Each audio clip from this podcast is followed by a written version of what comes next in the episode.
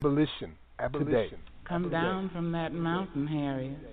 Come down to the valley at night. Come down to your weeping people and be their guiding light. Sing deep river. Don't you want to cross over today? Sing deep river. Don't you want to walk on freedom's way? I stole down in the nighttime. I come back in the day. I stole back to Maryland to guide the slaves away. You better run, brave Harriet. There's ransom on your head. You better run, Miss Harriet. They want you live or dead. I've been down in the valleys yonder and searching round the stills. They got a posse after you, a riding through the hills. They got bloodhounds smelling. They got their guns cocked too. You better run, bold Harriet. The white man's after you. They got ten thousand dollars put on your cold black head. They'll give ten thousand dollars. They mad because you fled. I'm Harriet Tubman, people. I'm Harriet the slave. I'm Harriet, free woman, and I'm free beyond my grave.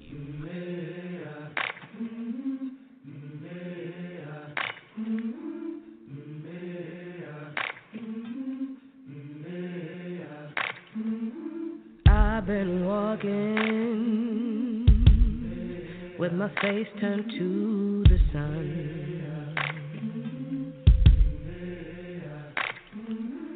Weight on my shoulders, a bullet in my gun. Oh, I got eyes in the back of my head, just in case I have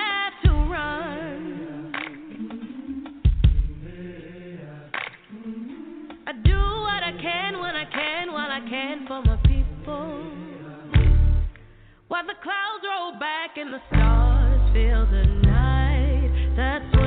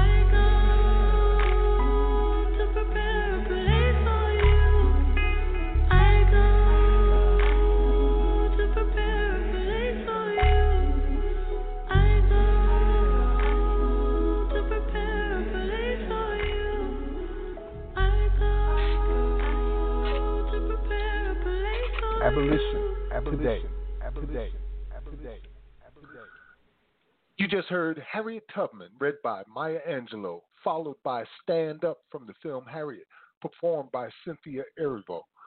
Peace and welcome to Abolition Today, a weekly syndicated online radio program with specific focus on modern slavery as it is practiced through the 13th Amendment of the U.S. Constitution and by for profit prisons worldwide. We air live every Sunday, 7 p.m. Eastern Standard, 6 Central, and 4 Pacific. Live streams and archived podcasts are available at abolitiontoday.org. My name is Max Parthas. I'm joined by my co host, Yusuf Hassan. Peace, Yusuf. Peace, Yusuf. You might be on mute there, brother. Peace, Max. Oh, there you go. Peace be upon you and upon our entire listening audience. Word. You know, last week we heralded the coming of the Abolish the Abolish Slavery National Network, and we're joined by two of the lead organizers, Dennis Febo of Amendment 13th, New Jersey, and Kamal Waset, one of the organizers for Colorado's Amendment A, which ended constitutional slavery in that state. This week's episode represents the day after tomorrow, both literally and figuratively. Two days ago, mm-hmm. August 28th, 2020, we witnessed the official launch of the Abolish Slavery National Network, now found at abolishslavery.us, a national organization of the like which has not been seen since 1865 in the disbandment of the American Anti Slavery Society. This, my friends, is a new day in American history. Joining us live this evening will be two of the national leaders and core architects behind the formation and expansion of this organization. In moments, we'll be welcoming Representative Sandra Hollins, who is a Utah State Representative for the 23rd District and member of the Abolish Slavery National Network, and also Eve Hurwitz, a combat veteran, Director of Finance for March On, President of March On Foundation, interfaith minister and former Maryland State Senate District 33 candidate. The ASNN and March On are fiscally sponsored by March On Foundation, a 501c3 organization. Before we do that, though, let's, let's as we always do, check in with Yusuf, see how his week has been, and then talk a little bit about the intro track and remember a few very important dates. Yusuf, how you been this week, brother? Hey, it was a great week. You know, the anticipation uh, leading up until Friday, I was just excited to see everything roll out. You know, so I was just happy. It was just a great week all week because I knew it was going to culminate with our launch this past Friday. Amen, brother. I was balancing uh, joy and exhaustion. You know what I'm saying? After working so long to see this finally come into effect. But let's uh, make a uh, let's remember a few important dates that also happened on August 28th over the years. For instance, uh, I, I don't think any of us in the organization knew this, but the passing of the Slavery Abolition Act on August 28, 1833 happened, an act of parliament that abolished slavery in most British colonies, freeing more than 800,000 enslaved Africans in the Caribbean and South Africa, as well as a small number in Canada. It received royal assent on August 28, 1833, and took effect on August 1, 1834. Yusuf? Yeah, and we recall the lynching of Emmett Till also occurred on August 28th in 1955. On that date, while visiting family in Money, Mississippi, 14 year old Emmett Till, an African American from Chicago, is brutally murdered for allegedly flirting with a white woman four days earlier. 62 years later, Carol Bryant, now Carolyn Bryant Donham, admitted in a variety Vanity Fair interview that her testimony was a lie. Wow. And of course, we can't forget that Dr. Martin Luther King Jr.'s I Have a Dream speech. His famous speech was delivered during the March on Washington for Jobs and Freedom on August 28, 1963, in which he called for civil and economic rights and an end to systemic racism in the United States. And also on that date, Hurricane Katrina made its tragic landfall back in 2005. Hurricane Katrina was one of the deadliest hurricanes ever to hit the United States. An estimated 1,833 people died in the hurricane and the flooding that followed in late August 2005, and millions of others were left homeless along the Gulf Coast and in New Orleans, Max. Hmm. All of those significant dates, man. Well, now that we have remembered those dates, let's not lose any more time and go ahead and welcome in our guests, Representative from Utah, Sandra Hollins, and March On Foundation President, Eve Hurwitz. Welcome, sisters, to Abolition Today. Thank you. Thank you. I'm glad Thank to be you. here. Me too. Thank you so much for having us. Indeed. Welcome. We are proud Welcome. to have you on tonight. Uh, Yusuf, is that you breathing, brother? No, that's not oh, we're getting kinky already here up in here. Okay. Well, I am definitely proud to, to know both of you and uh, to have you here today on the program on this wonderful occasion where we're walking into a new world, so to speak, a new America is is really really wonderful. Uh, let's start out with uh, Sister. Uh, well, how would you like to be addressed, Representative Sandra Hollins? You know, we're just informal, so let's just just call me Sandra. That's fine. All right, all right, Sandra. I- Okay. we, we will do that. Yeah, like, we go back a little bit, right? all right. Well, yes, you know, yes, we're just having conversation. that's the way we like to roll here on this program. It's just having a conversation. I, I want to start out with a question that's real simple. Uh, Sandra, how did you become aware of the 13th Amendment and the state constitution's exception clause in Utah? Yes, so I became aware of the 13th Amendment by watching Ava Ava DuVernay's wonderful documentary 13th. Um, I had watched the documentary, and so I became aware of um, of, of that clause in the U- U.S. Constitution. But I became aware of the state constitution actually um, with a reporter reaching out to me. I had been watching um, Colorado's um, what they were doing. Um, you know, the first time and then the second time, and actually, you know, celebrated with them that it had passed. And then um, one night, one of the reporters, Brittany from Channel Four News, uh, one of the only African American women news reporters here in Utah, and she called me um, late one night and said, Rep, are you aware that this is still in our Constitution? And I was like, no, it's not. And she said, yes, it's in our state Constitution. She said, I'm sending all the information over to you now. And I read through the information, and she said, call me after you finish reading. And after I read through everything, I called her back. And she said, "What are we going to do?" I said, "We're going to take it out. what else Mm. is there to do but to remove it? Mm. There, there is no other option." And so that's how I became aware of it in Utah, uh, Utah Constitution. Uh, I'm very glad that uh, Ava DuVernay made that film.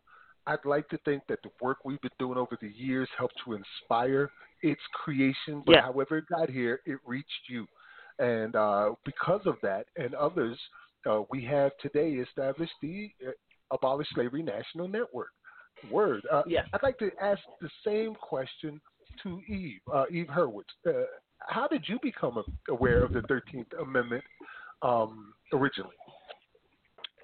Well, we, same thing actually with the film. Uh, it was through work with uh, March On Foundation and March On Maryland and um, organizations specifically in Maryland in Anne Arundel County, connecting the dots, showing up for racial justice. Um, the Anne Arundel County Caucus of African American Leaders. There's a coalition that is very active um, in educating the community about racial justice issues, and they had an event where they showed 13, and I I had I did not know, and I considered myself a, a racial justice advocate and an activist, and to, to realize how much I still did not know was so eye opening, and I we really wanted more people to do it, so we did more and more screenings of it and trying to get the word out. So same thing.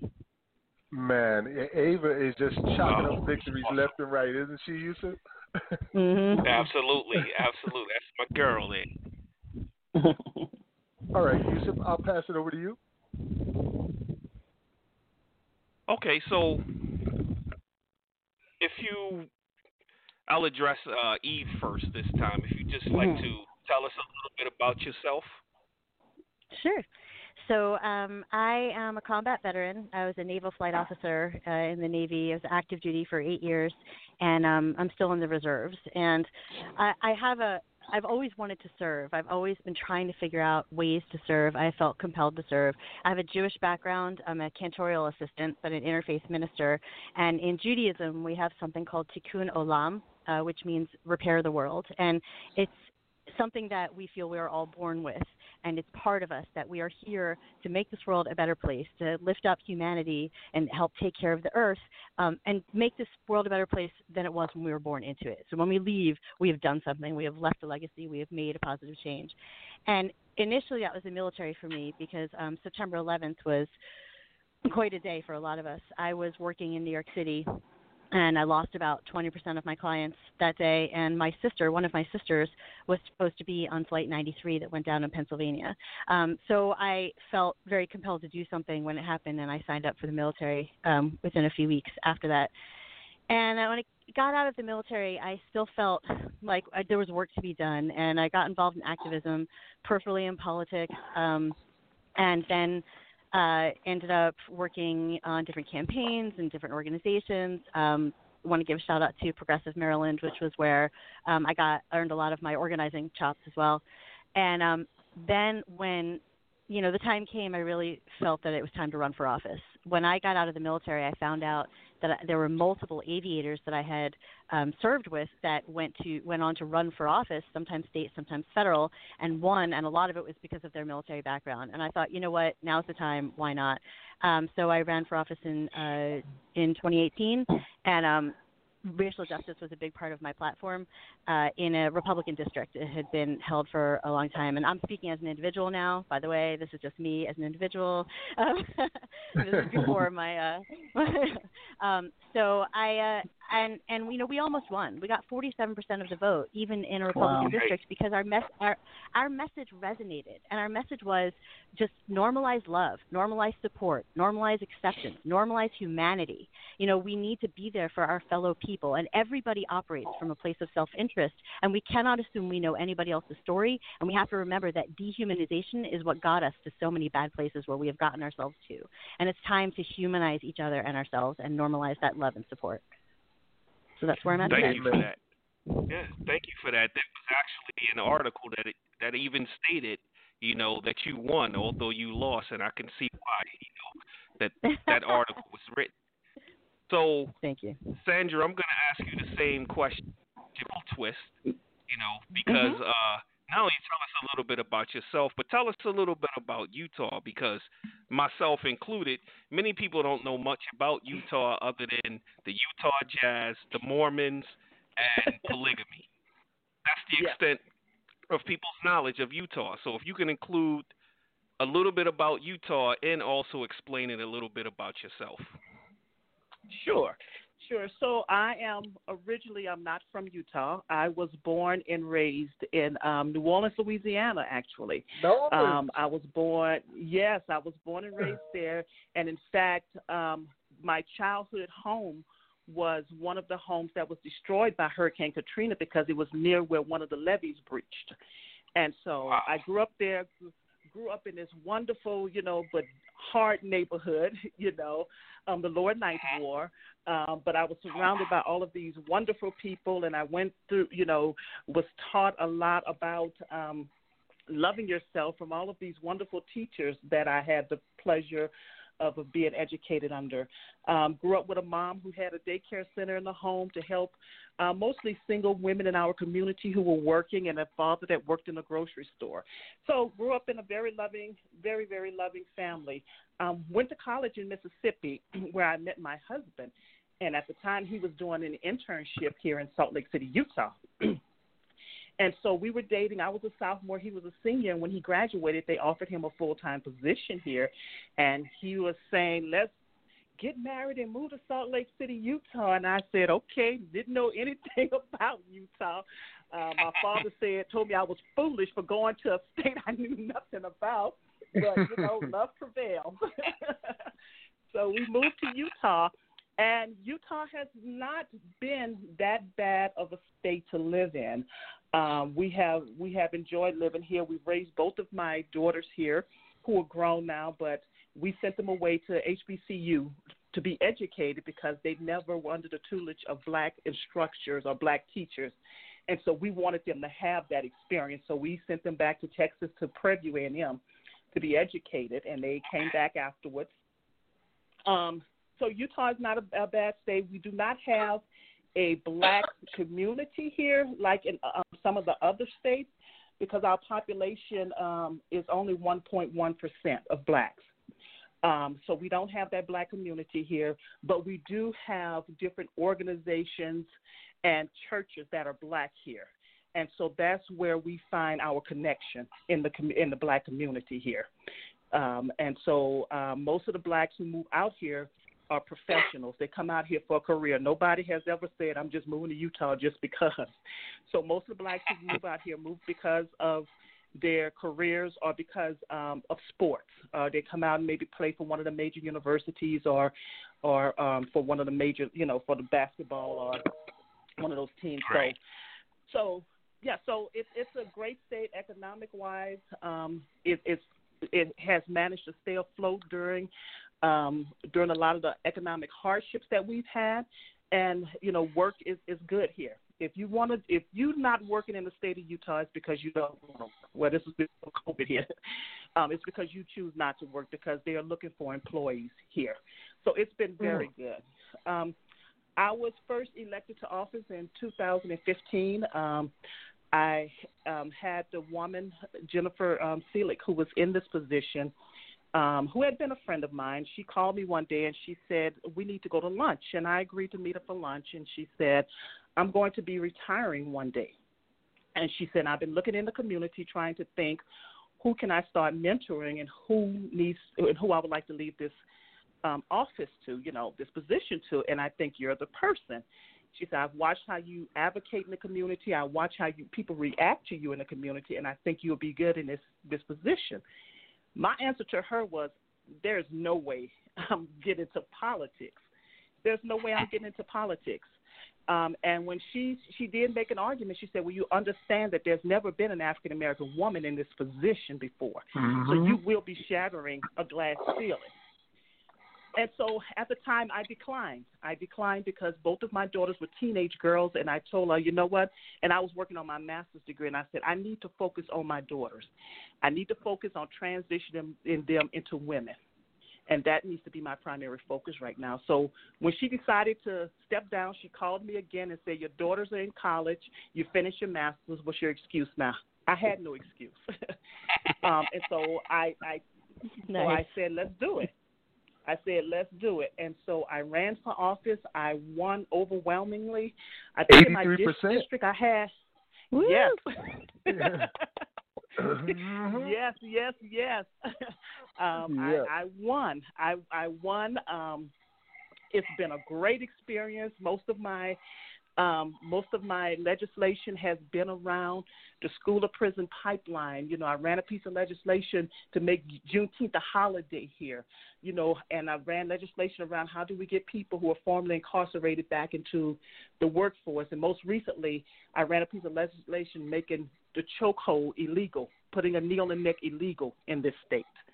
And so that's been most of my advocacy work. I love what I do. Um, looking forward to doing it again. I'm in campaign season now, so love what and I do. that's just one of the accomplishments. Uh, we were just reading earlier where you also uh, led the way in a uh, bill that stopped. What is it called there? Uh, where they check your ban record if you've been in cars? Ban the yeah, box. ban yes, the box. that you were behind ban the, the ban the box as well. So yeah, another achievement Absolutely.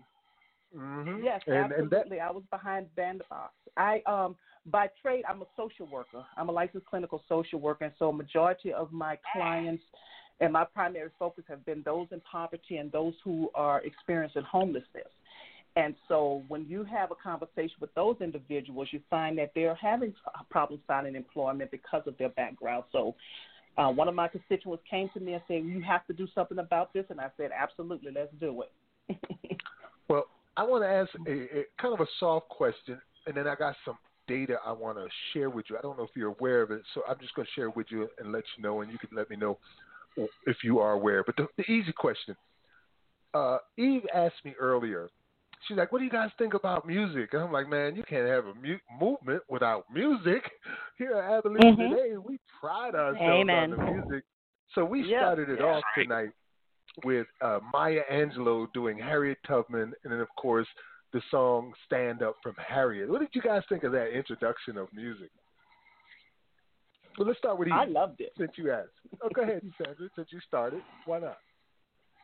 Oh, I was just gonna say I, I love it. I love music. You know, music is a universal language, so I love music. All right, indeed. Um, Eve? I I sing at a lot of the events that we do. I went. That was what I went to school for. Actually, um, I went to school for music, which is why I'm in finance now. But I do.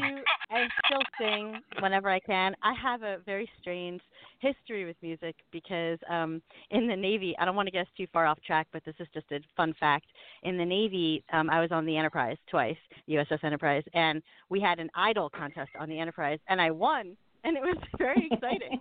um, and uh, and I, one day I actually got stopped on the street in Norfolk, Virginia, and somebody recognized me from the Enterprise, and they said, "Were you the Biggie Idol?" And I said, "Yes, thank you. Oh my goodness." Mm. But um, so music is uh, when I say I sing at events, I mean you know at our rallies, at our marches, because I fully agree that the music is the heartbeat of the people, you know, and when we tap into the music and we sing together and we bring it together, those words mean even more. And listening to stand up makes me want to learn it, you know, and and, and sing it somewhere. And and that it's just so. Thank you for that. Indeed. Our goal is to inspire here with the music and to, to set the tone. And I think we did that with Stand Up and Maya Angelou's reading of Harriet Mhm. Tubman. So let me move on Mhm. to some numbers here.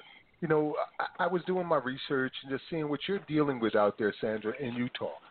And we had done a Mhm. series called America is Ferguson, where we uh, reviewed all of the different data regarding the prison industry in each state, uh, how much they spend per prisoner, uh, poverty levels, and things like that. And here's some of the things we found out Mhm. about Utah. Uh, of course, you said just barely over 1% of your population is black. But through the Mhm. Prison Policy Initiative, they've shown that blacks are incarcerated at 7 to 1 versus their 90% white population. So we're talking about a Yeah. 3.1 million white population versus a 50,000 black population who are being incarcerated Mhm. at 7 to 1. We also found Mhm. out uh, that, well, this is the most recent data we could get from 2015, that it was about $30,000 a year to incarcerate one adult in uh, Mhm. Utah. And then finally, the Yeah. poverty rates were pretty crazy too, especially on a racial Mhm. level. There's roughly 300,000 people in poverty uh, in Utah, Mhm. but 92% of Mhm. those who are in poverty are minorities. Uh, whites only make up Mhm. 8% of the total population of those in poverty. Uh, your Mhm. responses sound like you know that already, right? Mhm. Mhm. I I do. I do. Um, I am aware of that. In fact, um, the district that I lived in um, is is a highly minority um, is one of the most minor um, diverse di- districts in the state, and so and the majority of the individuals that live in my state are um, middle to lower income p- individuals, and those individuals who are in poverty. So I am aware of those statistics um, you know, and it's one of the reasons why I push education so much um, in my district and people getting an education because I feel that that is one of the ways to be able to get out of poverty. Um, because right now, you know, there's a pushback to raise the minimum wage. Um, um, and so I've been thinking, okay, so if they're not willing to wait wait the minimum wage, then what else do we what else can we do? And that other thing is let's make sure everyone is getting a quality education um, to be able to apply for those jobs where they are being able to make a a, a, a livable wage. Um, and I'm definitely not surprised about the prison. I've been looking at the at the numbers also.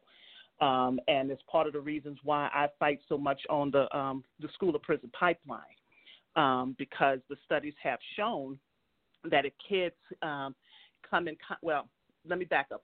The bill I ran requires that all of our student resource officers have cultural competent training if they're going to be working with our students. Of course, there's a push, and I agree, we would love to get student resource officers out of our schools, period. Um, but since they are in there, let's make sure that they're well trained and that there's an MOU between the police and the school about what their job actually is, and that teachers cannot call um, uh, um, student resource officer into that classroom because the kid won't turn off their, their cell phone. That's not a student resource officer's job. That's a parent and administrative job to, to deal with that and to handle that. Um, but you know, the studies have shown if kids are in contact with SROs um, at any time, that it likely it, they're more likely to be funneled into that school to prison pipeline. And so that's one of the reasons why I, I push education and I push the school to prison, um, dismantling that school to prison um, pipeline. But of course, there's also a lot of things need to be done. We have to continue with the police reform in this state. We have to push court reform in this state, and we have to push overall systematic racism in this state, which I have been on that front line since I have been in office since 2015, pushing against and fighting against. I'm glad you're there doing that because the numbers that we were just pointing out, uh, they strongly imply systemic racism. When you're talking about 92% of those in poverty are minorities, and seven to one mm-hmm. when you're only 50,000 people, that strongly suggests mm-hmm. that there's systemic racism in that system right mm-hmm. there. So we are glad that we have a champion in Utah to handle that. Indeed. Uh, I'm going to switch mm-hmm. over to Eve, ask a question of you, Eve, and then I'll pass the mic to my co-host Yusuf. Uh, Eve, I, I love your energy. Since the first time we met during the planning sessions for the ASNN, uh, we have. As a matter of fact, Ditto, first thing you friend. said to me was, the first thing you said to me is, Max, I'm gonna put you in my book. I want you, Maximus Parthas. Yep. I want you in the book. so, I love your energy, and I love the way you express that energy through your activism you have been behind some of the most powerful movements to come along in quite some time, uh, like the Women's March. Uh, you were behind that. Also, the March for Our Lives movement. You were behind that. Um, tell us a little bit about what drives you in those instances and how you plan to apply that here with the Abolish Slavery National Network. Well, the March for Racial Justice was, to me, right up there with the, the two you you mentioned. I think that um, to me, yes, I'm very heavily involved in the women's movement, but I can't. I don't think that's independent of anything else. I think in order to be a quote feminist, and that word is so charged right now, um, but in order Mm-hmm. to be a good feminist, you have to care about equal rights for all people. You know that masculine and feminine; those words really don't mean much. They are social constructs. We have decided what is supposedly feminine and masculine. But if we're going to go that route, then we have to we have to remember that the supposed feminine um, virtues of nurturing and empathy, those are just human virtues that we all need to have and uphold. And I, I think that what has happened in, in my life is that I have seen over and over again the worst side of humanity. You know, I mean, combat. I my combat was a little different than um, than what a lot of people think of when they think of a combat veteran. As an aviator, all the combat happened in my ears. We controlled a lot of aircraft. We can we helped with radios, and you know the things that I saw because we always saw the recordings when we got back and we saw what was happening on the ground made me realize that there's way too many people in this world that see things as black and white, that see things in this absolute that does not exist.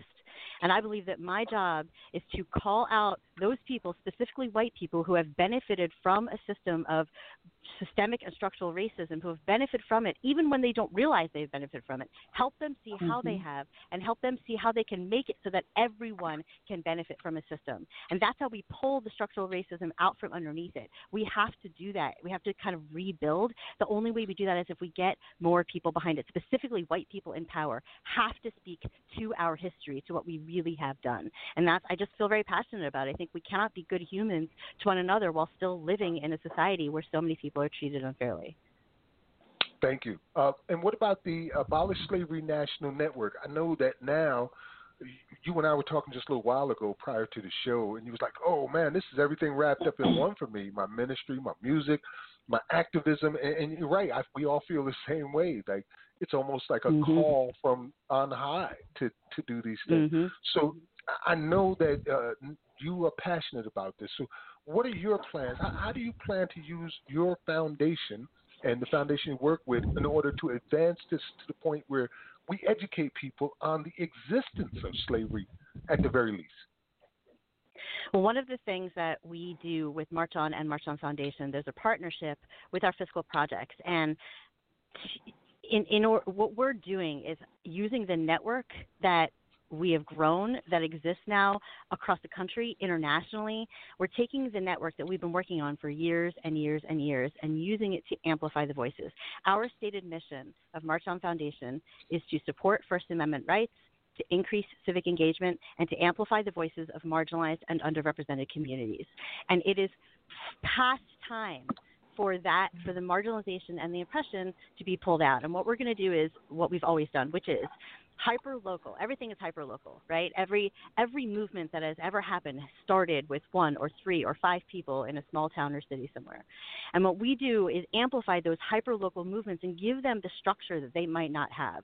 So we have um, an amazing team. We have operations, we have digital services, we have fiscal services, we have streaming platforms, and we can take the the infrastructure that we've built and use it to help amplify all of these hyper local. So there's all of these different parts of um, Abolish Slavery National Network that we haven't even really seen yet that are happening. There's people hopefully who are listening now going, oh, finally, uh, somebody that we can kind of go with. We've been doing this on our own for the last 5, 10, 20 years. Now finally we can make this a national loud movement the way it needs to be. And that's what I see happening on a, on a macro scale.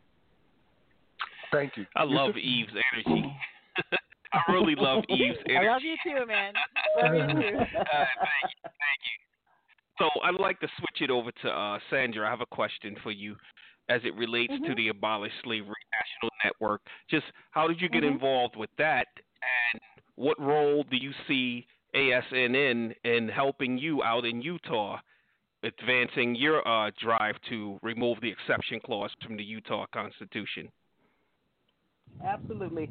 I um, first became aware of them um, through Colorado, through Kamal. Um, in um, when I first decided to run this bill, I reached out to Colorado because I didn't want to reinvent the wheel. Um, they had already had a plan. They had already successfully um, passed this um, their resolution, and so I reached out to them and was able to connect with all of these amazing people who were able to talk me through and give me a plan on this is how you this is how we did it and this is what you need to do.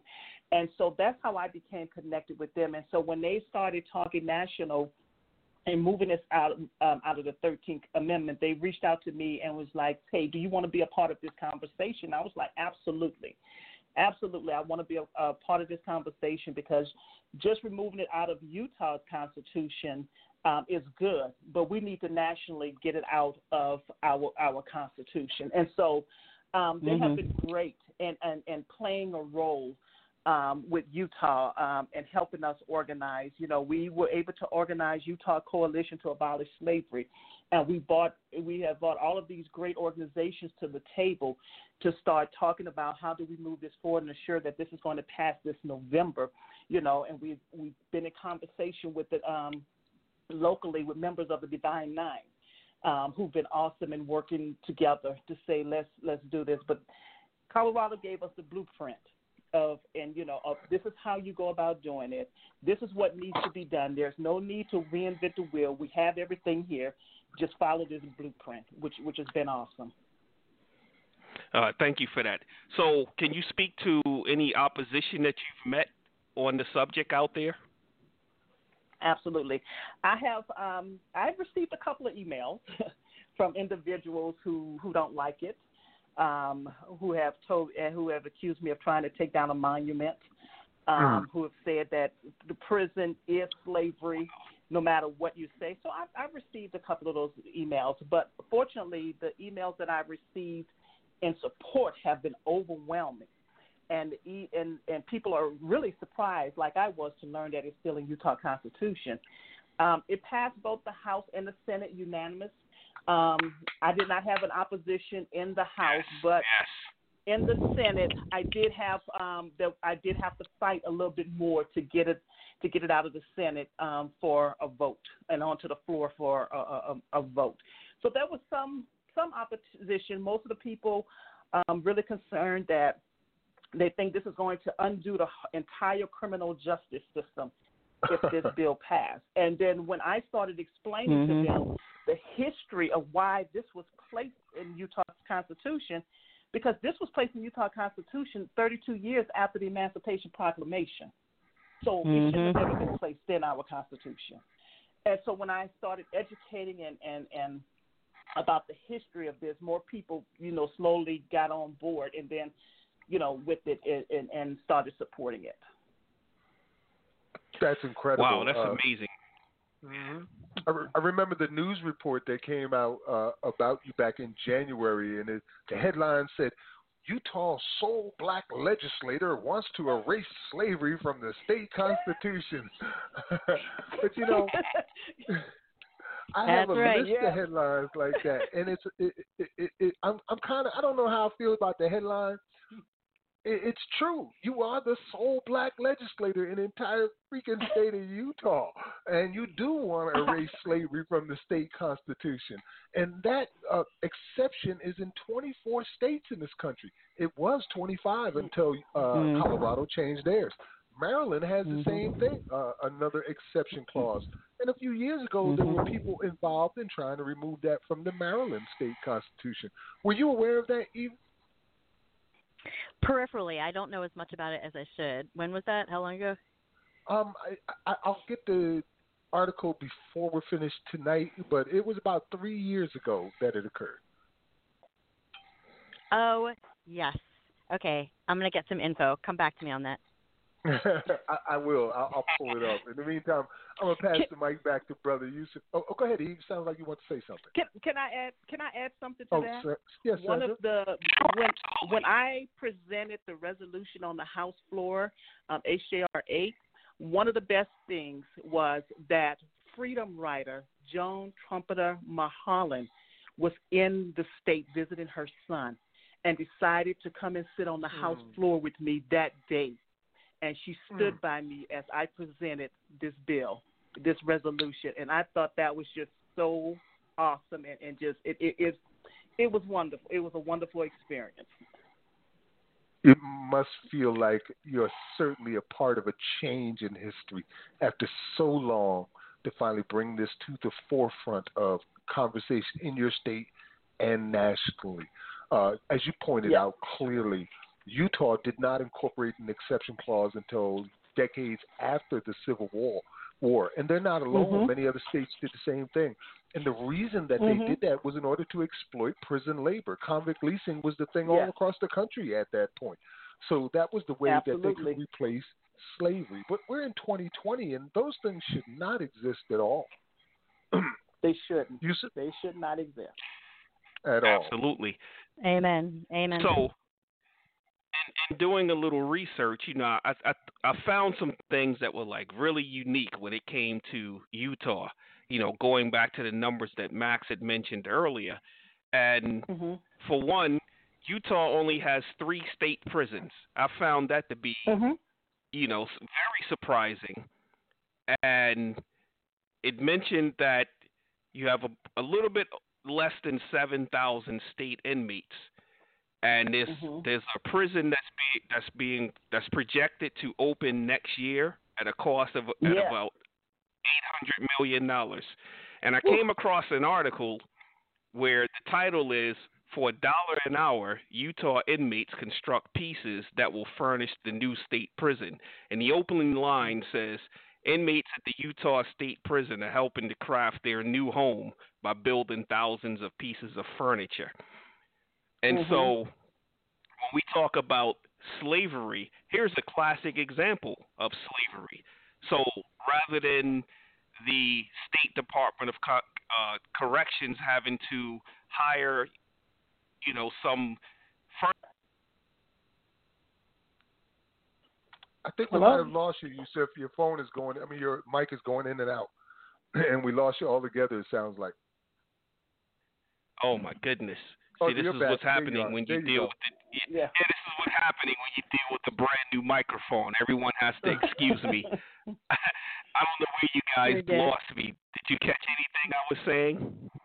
Almost everything except for the last. Yeah. Yeah.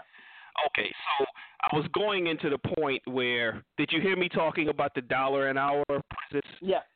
Yes. for making the furniture? And so rather than the Department of Con uh, Department of Corrections, you know, contracting out to some furniture company where they can hire people to actually make this furniture and fulfill this Mhm. contract, that it was actually, you know, given to the inmates, pay them a dollar an hour. You know, Mhm. so this is a classic example of how slavery still exists. You know, this this this is you know textbook definition of what it is. So Yeah. one, Yeah, are you yeah. aware of that's that was going on, and then two, you know, has anything anyone spoken out about that? I was not aware of the furniture um, that that was happening, um, so that is new to me.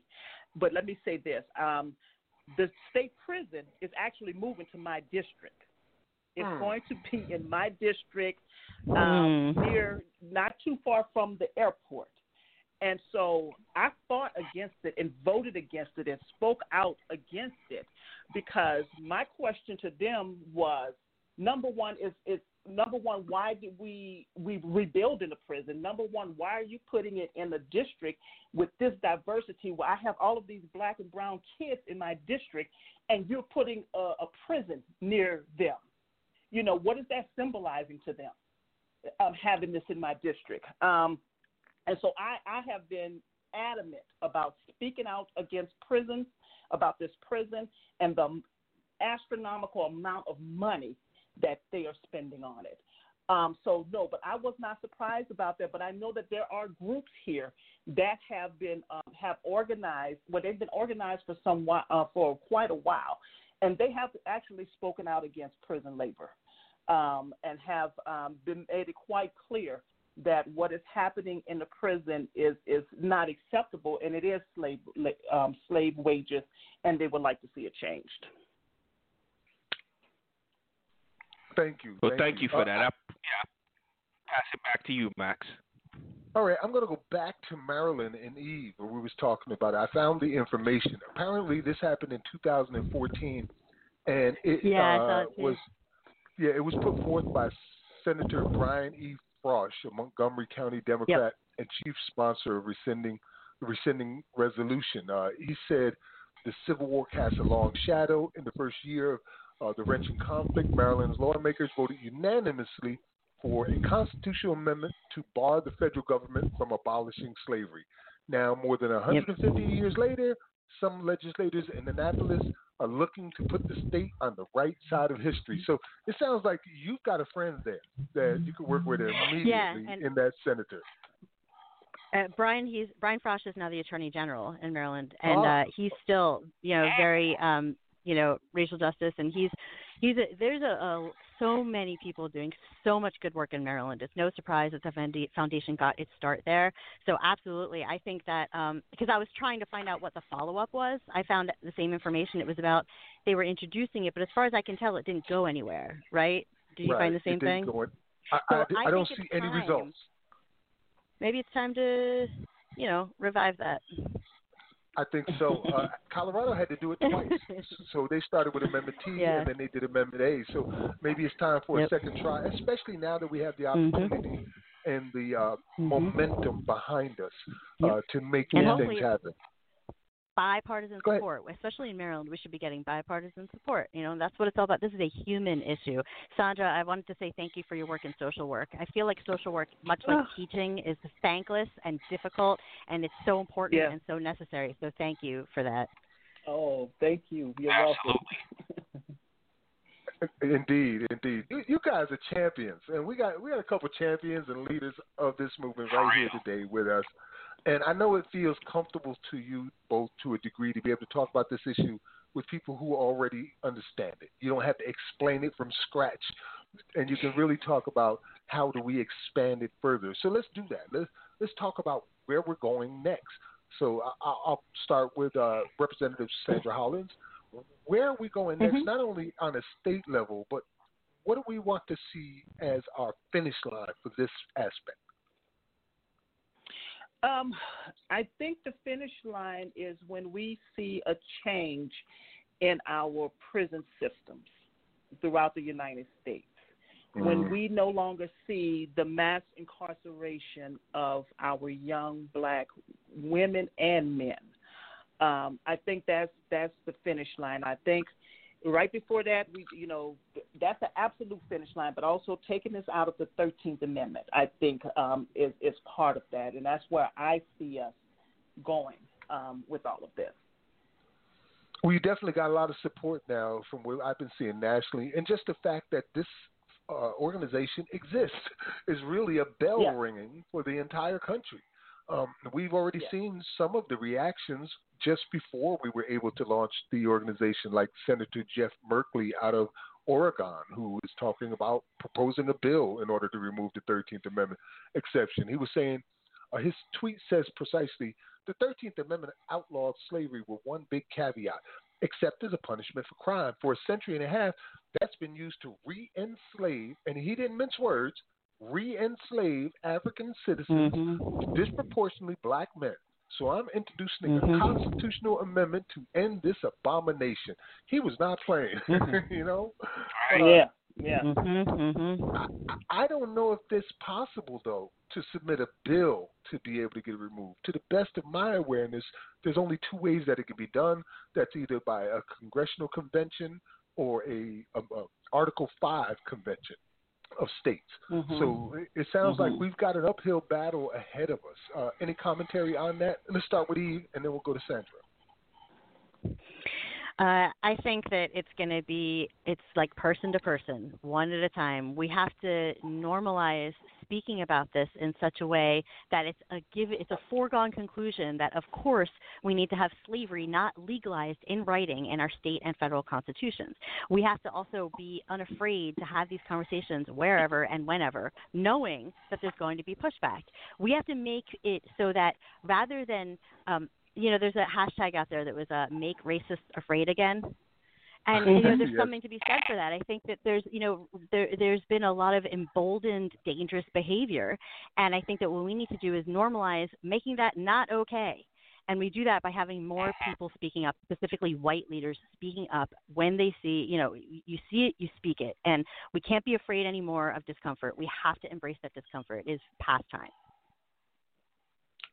Thank you. And uh, Sandra, would you like to add on to that uphill battle? Absolutely. Yeah. Yep, absolutely. And I agree with everything that Eve has said. I agree with everything. We've got to have those difficult conversations.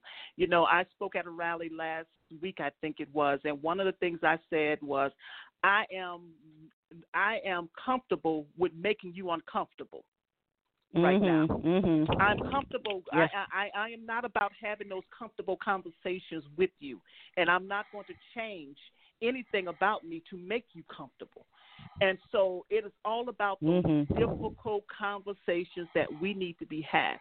But one of the things I can say um, when I ran my piece of legislation is that there was a number of educators in in the ed- public education and at the college level who held conversation around the Thirteenth Amendment and around Utah's um, slavery in Utah's um, uh, um, Constitution as a result of my bill which I think is awesome. So I think the more we get out there and the more we have these difficult conversations, I think we can do it. I think we can do it. But you know, I'm I'm I'm always full of hope that things are going to change and that we can Amen. make things happen. So I, I think it Yes. can happen. Yes. I really, I really appreciate that. So, uh, we're about five minutes before our 8 p.m. music break, so I'd like to give this uh, time for uh, Eve. We'll give you a chance to make any closing comments that you would like to make. Well, first of all, Thank you. let's say thank you, Eve, to uh, you being here tonight. I know it seemed like the time flew like that, right? We barely got It started. did. It did. Oh, thank you so much. It's Yeah, amazing. We I- want I- you to I come really- back. Oh, 100%. Thank you so much. And Yeah. Sandra, it was a pleasure to do this with you. I would love to talk to you more offline because I, I think it sounds like we have some work to do in Maryland. Let's let's Um, do. Please let's do. Let's do it. Yeah. I'm, I'm originally from I'm originally from Baltimore, Eve. So I was born Maryland there. I was in my heart. Yeah, there. nice. Maryland is Yep. in my heart. Love it. Thank you. So I my my what I want, if nothing else from today, I want white people to understand that it is time to speak up. Far past time, but now now is as good a time as any, and it's not too late. People of Mhm. color have been fighting. People of color have been fighting for their own freedom and equality for far too long, and it's it's just time for us to be taking up that mantle because we're the ones that have benefited from this system. We have to amplify the message that is no longer acceptable. And I want to kind of put something in your head. And that when I say you, the people I'm talking to are the people that know. They know that there's so much wrong with what's going on in our society today, but they haven't said anything because of the, that discomfort, because they're afraid that their family is going to push back, because they're afraid of those really uncomfortable, awkward conversations on Facebook where you wonder if you should just unfriend people and just stop talking about it, or they're worried their spouse is going to fight with them. Now is the time where that stuff has to matter less than your fellow humans who are every day killed and beaten simply because they are people of color. And if somebody, if there were more white people that had spoken up when Emmett Till's accuser lied, if more people had spoken up at the time, because it was obvious the charges were ridiculous, and oh, by the way, Mhm. even if they were real charges, violence is never the answer. And if more white people had spoken up at the time and said something, maybe Emmett Till would still be here. And what we have Mhm. to realize is that now's the time to take the right action so you don't regret it later because you know that there were people who regretted not saying anything, not doing anything. There were white mobs that showed up with hatred and fear and anger in their hearts. And now is the time to show up as a love mob. We have to have love in our hearts and support in our hearts. And we are a nonviolent, peaceful, loving movement, but we are strong and we are many. And we can do this. Please come out of the shadows. Please join us. You are not alone. Mhm. Indeed. Thank you so Wow. much for being here, Eve. Amen to that. I would like to hear from you again on this Thank you. program. Let's make a date Yes, for sir. after you talk to the Attorney General. I want to hear the news Yes, after sir. that. Because you guys I got, like it. you said, you got some work ahead of you, and I want to hear all Yeah, about it. all right? okay, Well, we'll do. uh, Thank we- you all so much. We'll, we're going to be following March On Foundation and March On to see the growth as it occurs. And thank you for everything, Eve. Peace and God. Thank go you. Thank you. Peace, Yes. peace. Have a All good right. night, y'all. Peace. Bye. You good Good night. night. Senator Hollins, we got you all alone now. Yeah. And we want you, oh, Sen- well, Representative Hollins, we, we, we want you to hang on if you can uh, Yes. through our music Yes. break and enjoy the music with us. It's just going to be a, a short uh, clip. And when we come back on the other side, we've got a few more questions, and we want to give you the floor to say what you want, anything you want after that. So uh, we're going to go ahead ahead into our music. And today uh, we have Yolanda Renee King, the daughter of Martin Luther uh, King Jr. and or the third, and granddaughter of Martin Luther King Jr. Uh, and Coretta Coretta Scott King. King at the, she was doing a speech ye- uh, day before yesterday at the March on Washington, and that's going to be followed by Ooh Child from the Five Stair Steps. Please stay on with us here at Abolition Today. We'll be right back after this music. Abolition. Abolition. Abolition. Less than a year before he was assassinated, my grandfather predicted this very moment. He said that we were moving into a new phase of the struggle. The first phase was the civil rights, and the new phase is genuine equality. Genuine equality is why we are here today and why people are coming together all across the world, from New Zealand to New Jersey.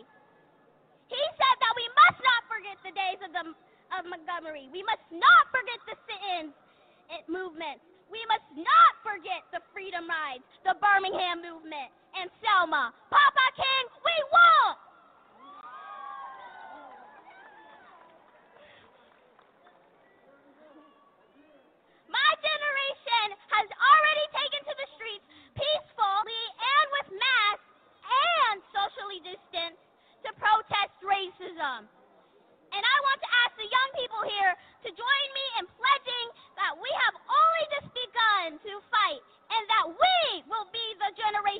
moves from me to we. We are going to be the generation that dismantles systemic racism once and for all, now and forever. We are going to be the generation that calls a halt to police brutality and gun violence once and for all, now and forever. And we are going to be the generation.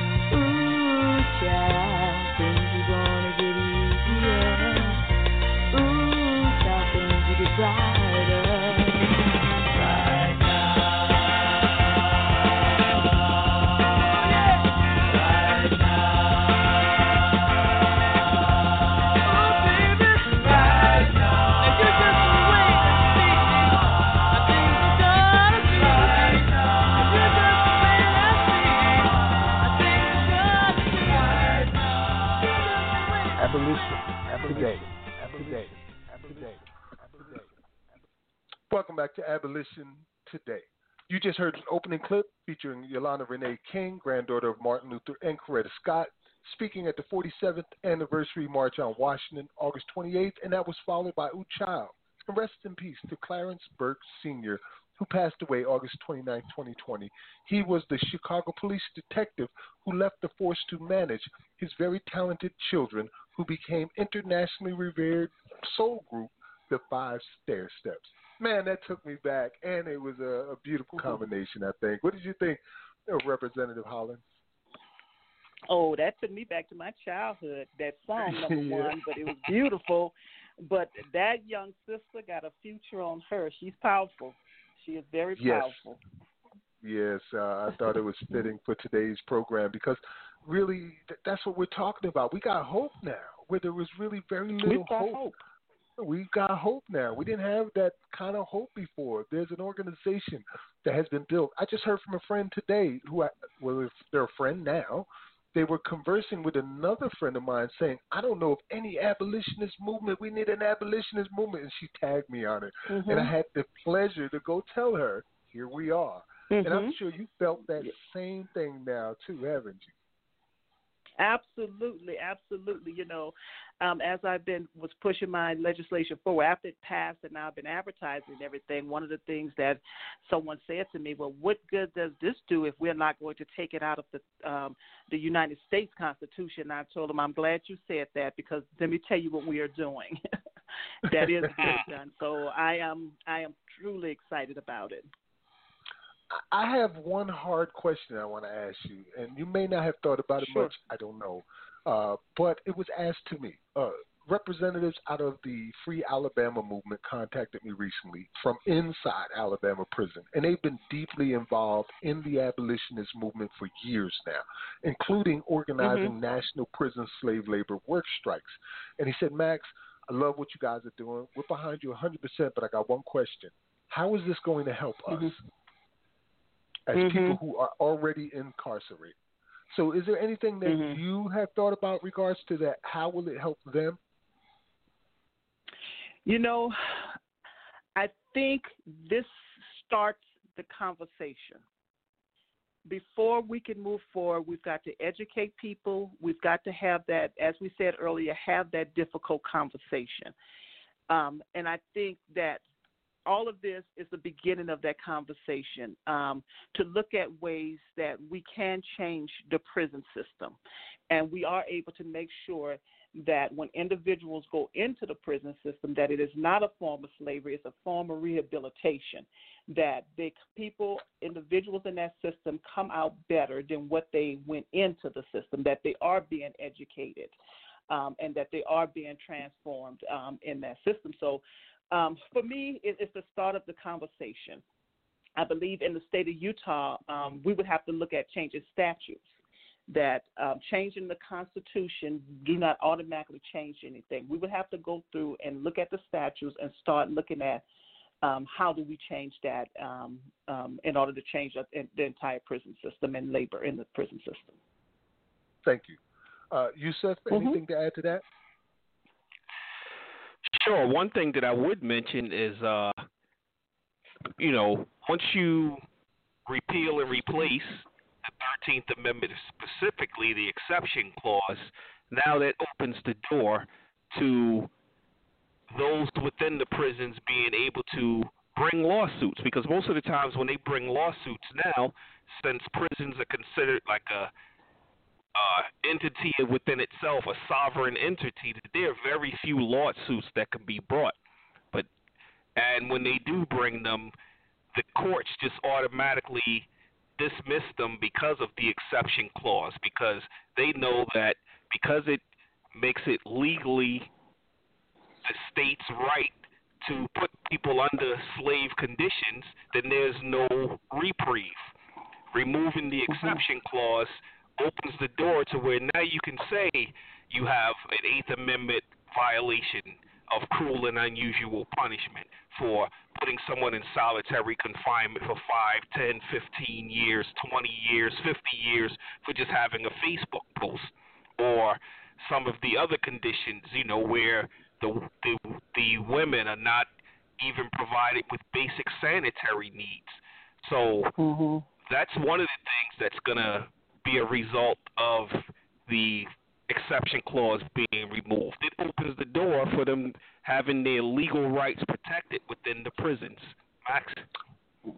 Um, yes, absolutely. That was kind of what I told them because in Alabama they were instrumental in proving that the Eighth Amendment is systemically violated in Alabama prisons, and that constitutes slave-like conditions. And when you have slave-like conditions, then you can challenge that in court, whether it be local, state, or federal courts. And without the protection of the exception clause, they can no longer say it's okay. Because of that exception clause, we lose our rights as citizens, we lose our rights as people, as human beings, and we're left to uh, the dictates of what the prisons want to do.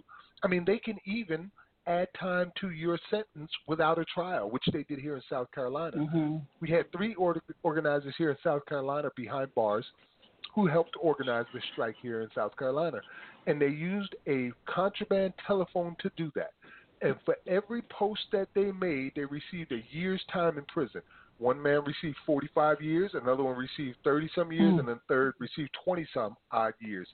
That's indiscriminate uh, sentencing with no jury for Facebook posts or social media posts. It's just crazy. Hmm. And they can do that because you don't have the rights of a citizen any longer. There's no protection for you other than what is allowed through the prison industry. Would you like to comment on that further, Sandra?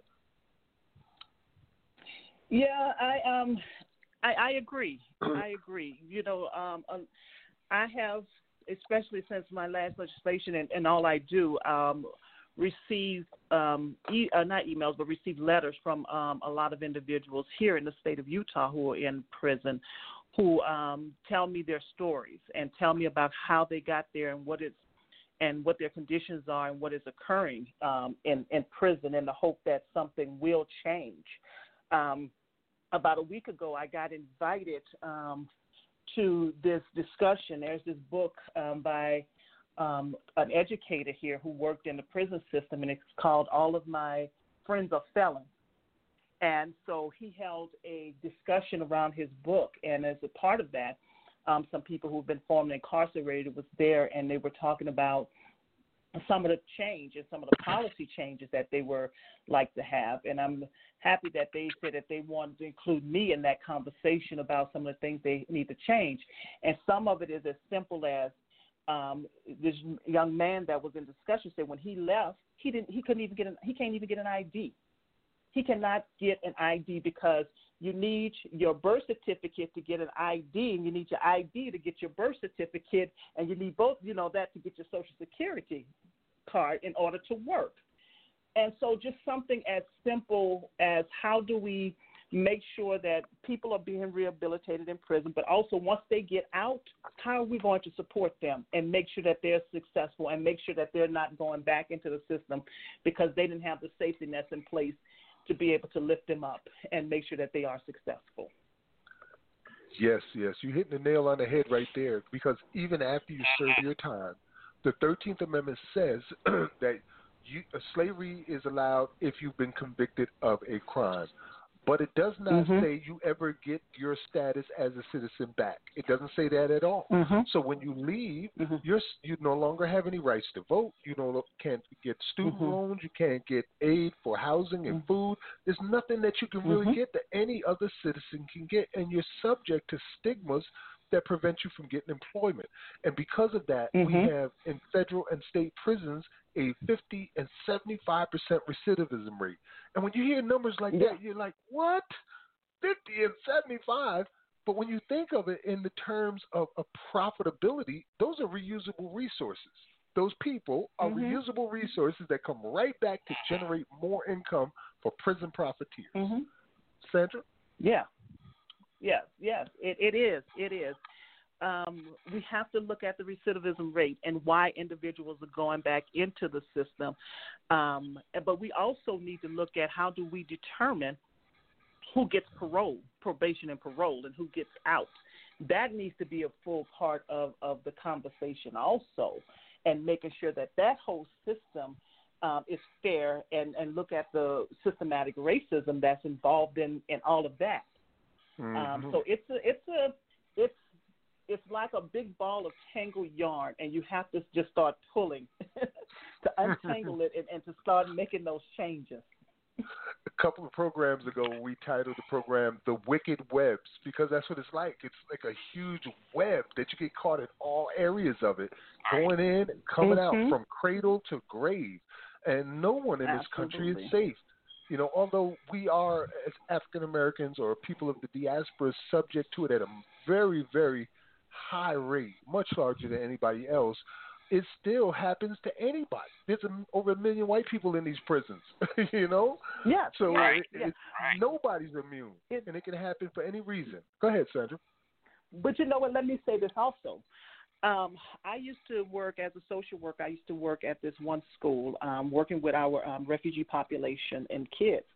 And one time, one of the school teachers had to step out of her class for about an hour or two. And so the principal asked me if I would mind kind of stepping in while she took care of her emergency and then come back, you know, she could come back to class.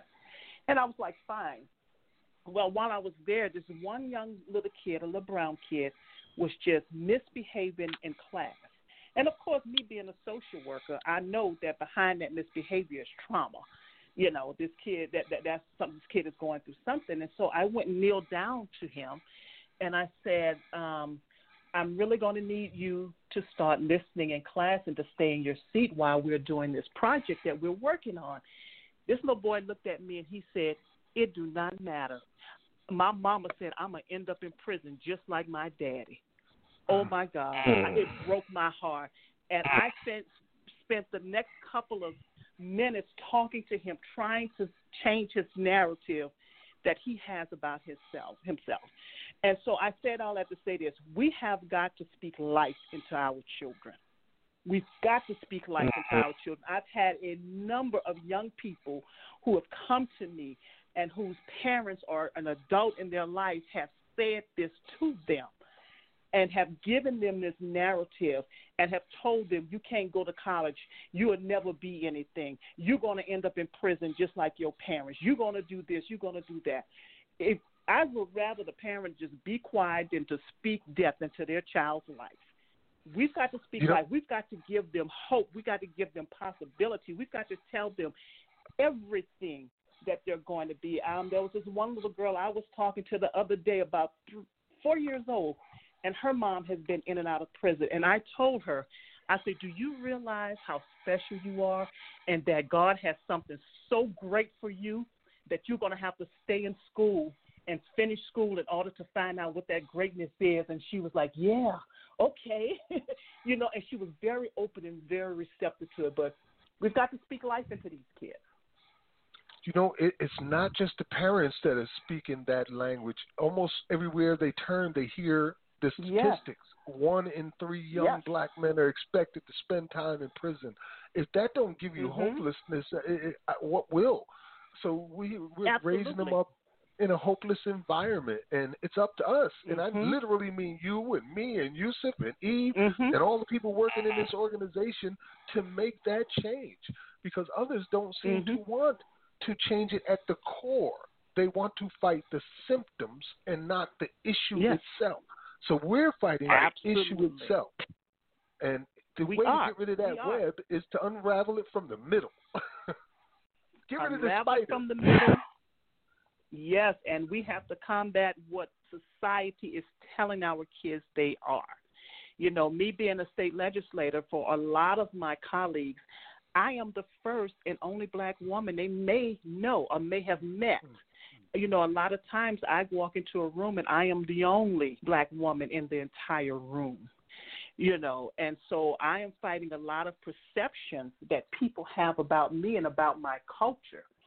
You know, but I know that I'm not what the media or what my environment that I grew up in because I didn't grow up in a, the best environment. I grew up in poverty. I grew up in a neighborhood where there was crime. I grew up with statistically, I should not, I should not have, should not be where I am today. You know, I shouldn't be here, and so I've had to fight all of that to get to where I am, and and I, I've had to learn I'm not my environment. I am not. I'm not what people tell me I am you know, those people who say, you know, statistic wise, you should be this. No, that's not who I am. That's not who I am. But now I've been fortunate that I've had people in my life, you know, growing up who have said, you know, especially my father who said, You will do this. You're going to go to school and you're going to do this and you're going to do that. This is who you are. You represent our family, and our family is a strong family who succeed in life. Amen to that. Uh, overcome the mm-hmm. odds. Uh, you have to. But overcome they the are, odds. They are still there. I'm a father of two sons who were incarcerated for a total of twenty of thirty four years. I have only 3 mm-hmm. sons, and two of them ended up in prison. So for the odds for my family was not only there, but in excess of that.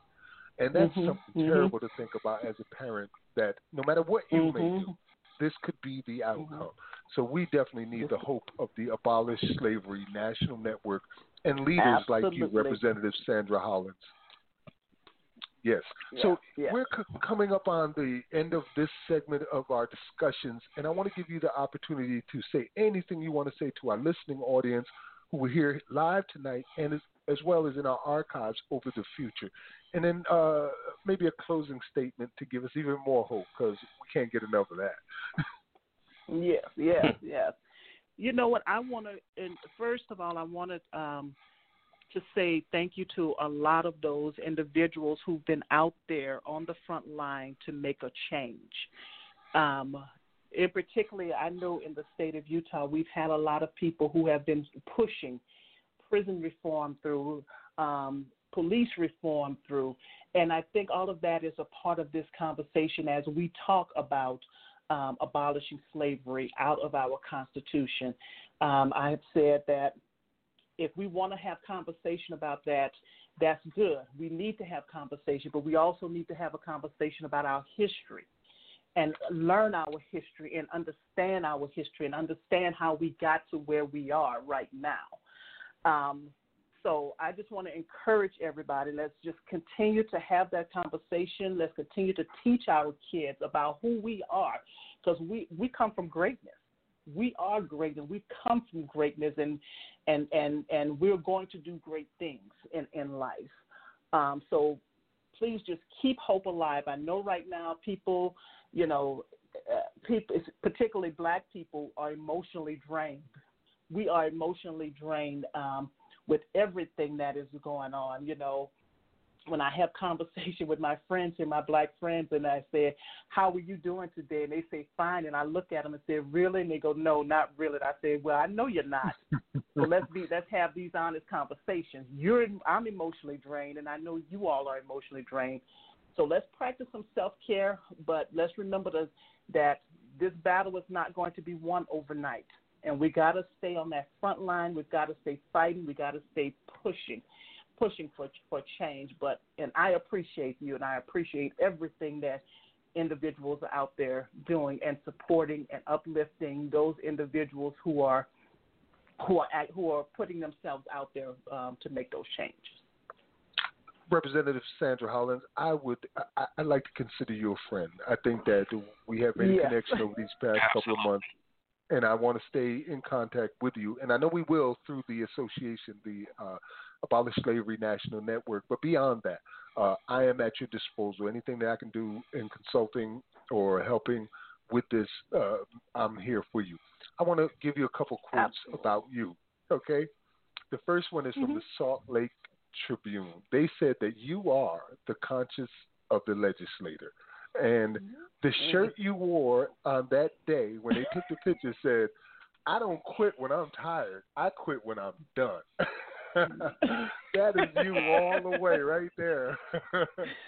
so, yes, I, am proud to know you. Thank you for participating in tonight's broadcast of Abolition Today. And we look forward to having Absolutely. you come back again and let us know how this vote turns out when it finally reaches the ballot. I will. And if you all are ever in Utah, please look me up. we might just yeah, you up just for that reason. That's right. yes. all right. Well, you know, okay, you all take care. We we really can't hear you there, Yusuf. You sound so far away, brother. Oh, but uh, do I sound closer yeah. now? No, you don't. Oh, I was saying. Uh, there you go. That's you right there. Okay. Okay. Yeah, she doesn't know we're road hogs and we'll jump in a car and go a two thousand miles, three thousand miles in a heartbeat. Well, well, you're yes, more we than welcome here.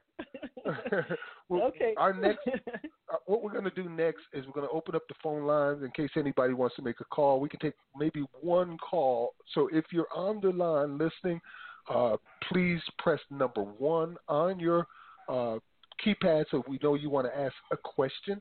Uh, if if not, uh, we'll be going into our final segment, which is our bridging the gap segment. And I'm proud to say that my wife is a part of that tonight. you know, every week we do we, we bring history together with the present and bridging the gap.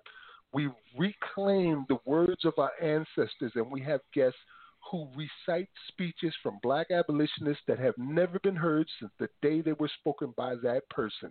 And uh, it's an honor to honor our ancestors in such a way.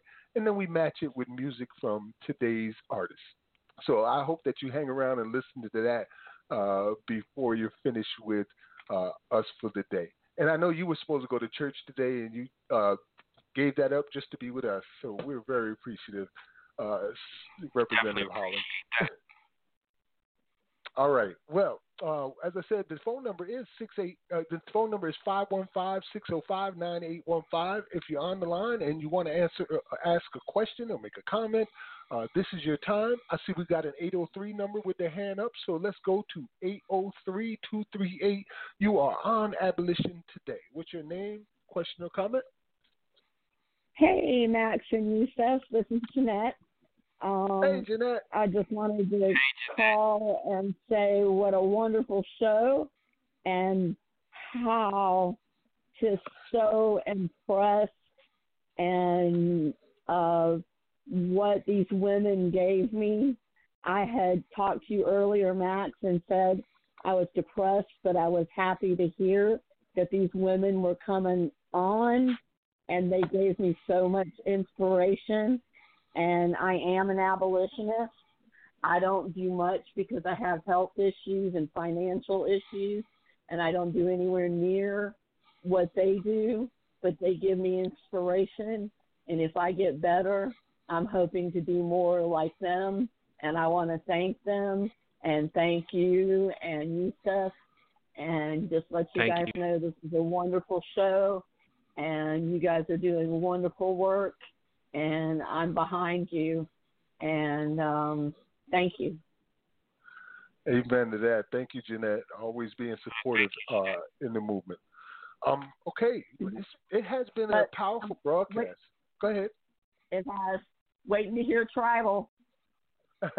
yes, uh, me too. Travel yeah, rain and the tonight. music was Yeah. great. I was really Awesome. hoping for Ooh Child. So, um, great show and waiting for tribal. Awesome, awesome. We'll, we will talk right. to you uh, later. Thank you for calling in, Jeanette. Have a blessed day. Okay, you guys too. All right, man. It has been a powerful, powerful broadcast tonight. But I think tonight, Yusuf, I'll probably do the outro because you've been having some audio difficulties. Uh, we'll work on that during the week and set up a test program where we can get you straightened out. I know that you got a new microphone, uh, so these are errors Right. coming from that. So we apologize for that, but you know we're, we're gonna be all right. We're gonna get it together, just like we're gonna get this issue together. I want you to know that if you want to be a a member or supporter of the Abolish Slavery National Network, you can go to abolishslavery.us. That's abolishslavery.us and sign up there right on the website. You can look at the news reports. You can look at the wonderful video that was released on August 28th to help you understand more about what we're doing and why. And also, if you represent a group or organization, go to our contact us page where you can fill out more there. You can tell us about your group and your organization because we're starting to bring this all together. Just over the past two days, we've had as many as six states get on board, including major organizations and prisoners behind bars right now who are organizing on our behalf. So we are so grateful and happy that this moment has come along and that these people are here now. This is our time. It's our moment in history to make real change. Not just say we want change, but we're showing you specifically what change it is that we want.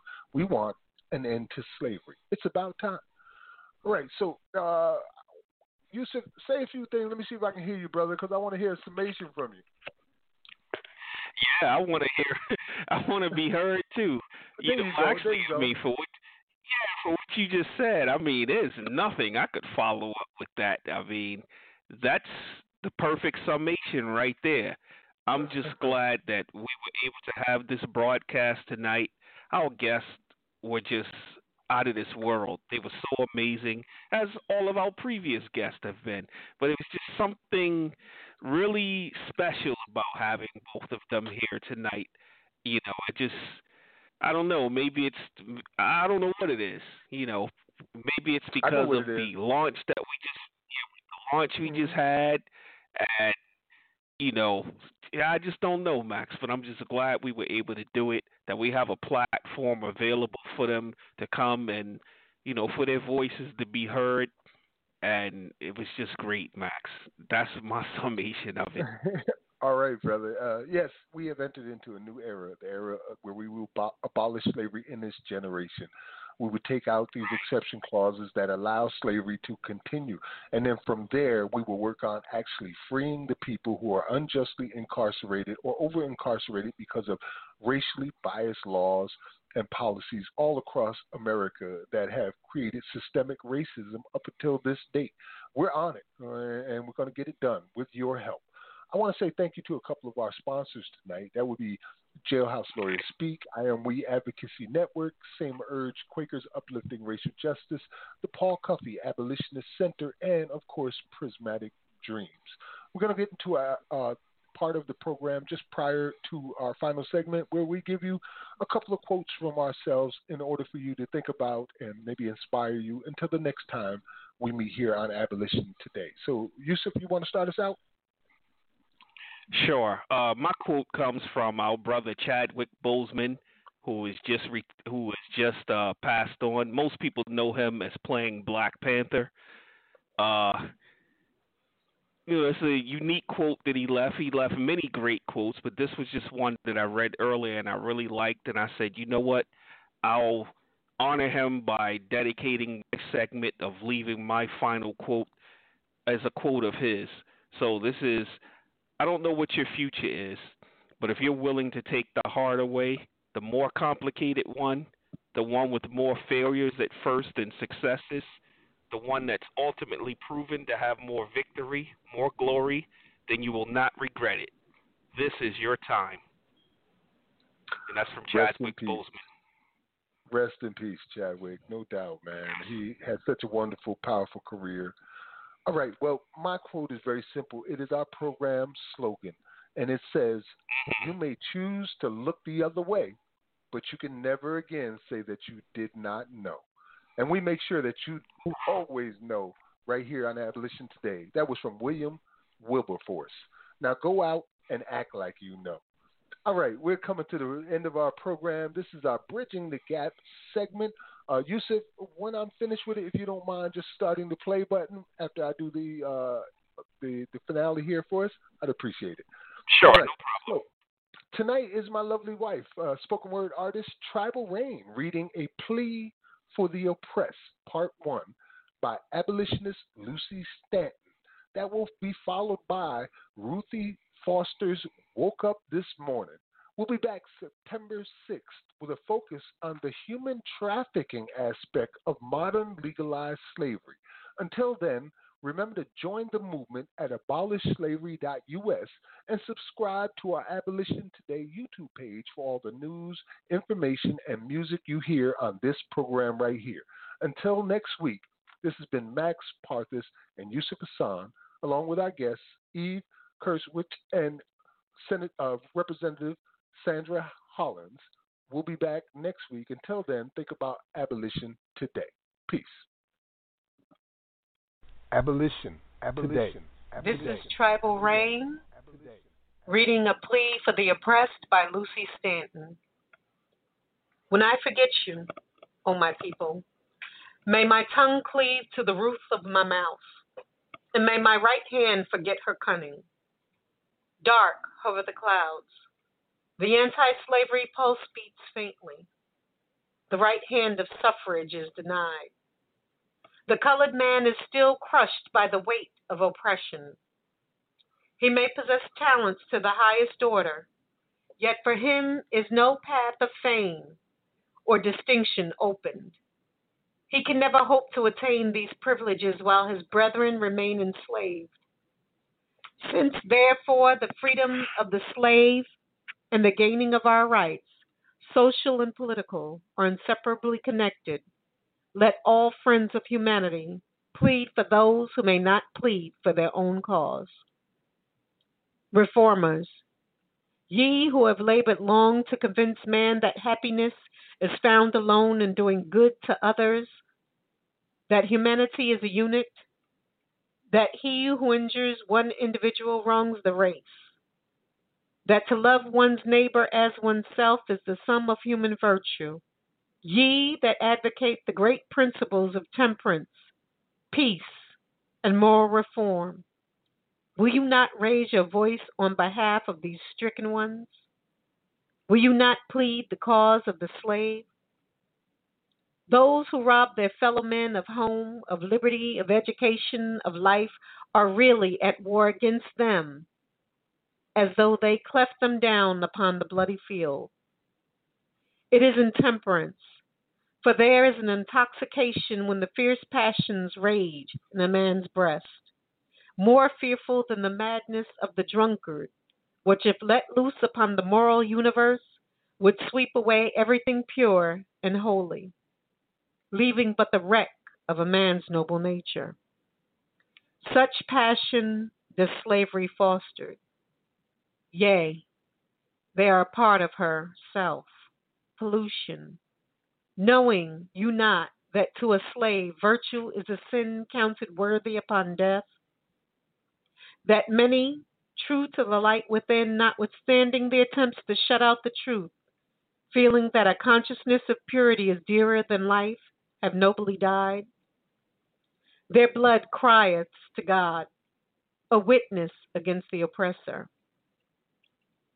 Statesmen, you who have bent an ambition's shrine, who would leave your names on the page of history to be venerated by coming generations as amongst those of great and good.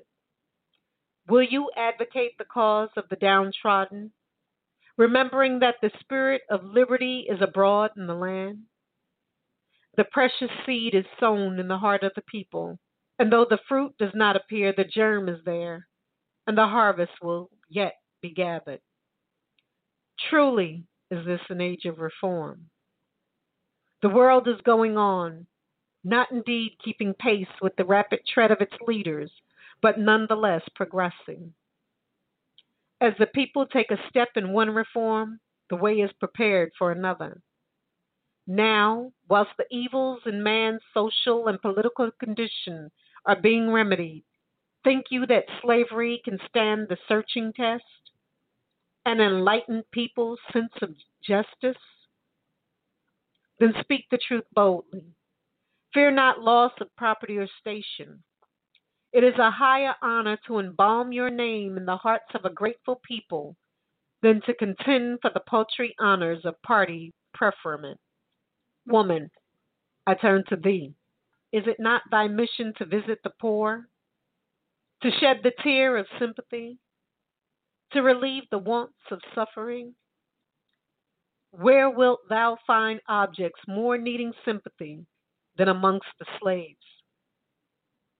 Mother, hast thou a precious gem in thy charge like those that make up the Saviour's jewels?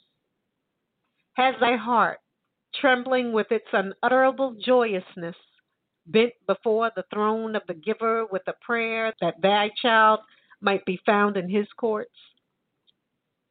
Thou hast seen the dawning of intelligence in its bright eye, and watched with interest the unfolding of its powers. Its gentle, winning ways have doubling endeared it to thee. Whoa, I woke up this morning with my mind on freedom. Whoa, I woke up this morning with my mind set on freedom. I woke up this morning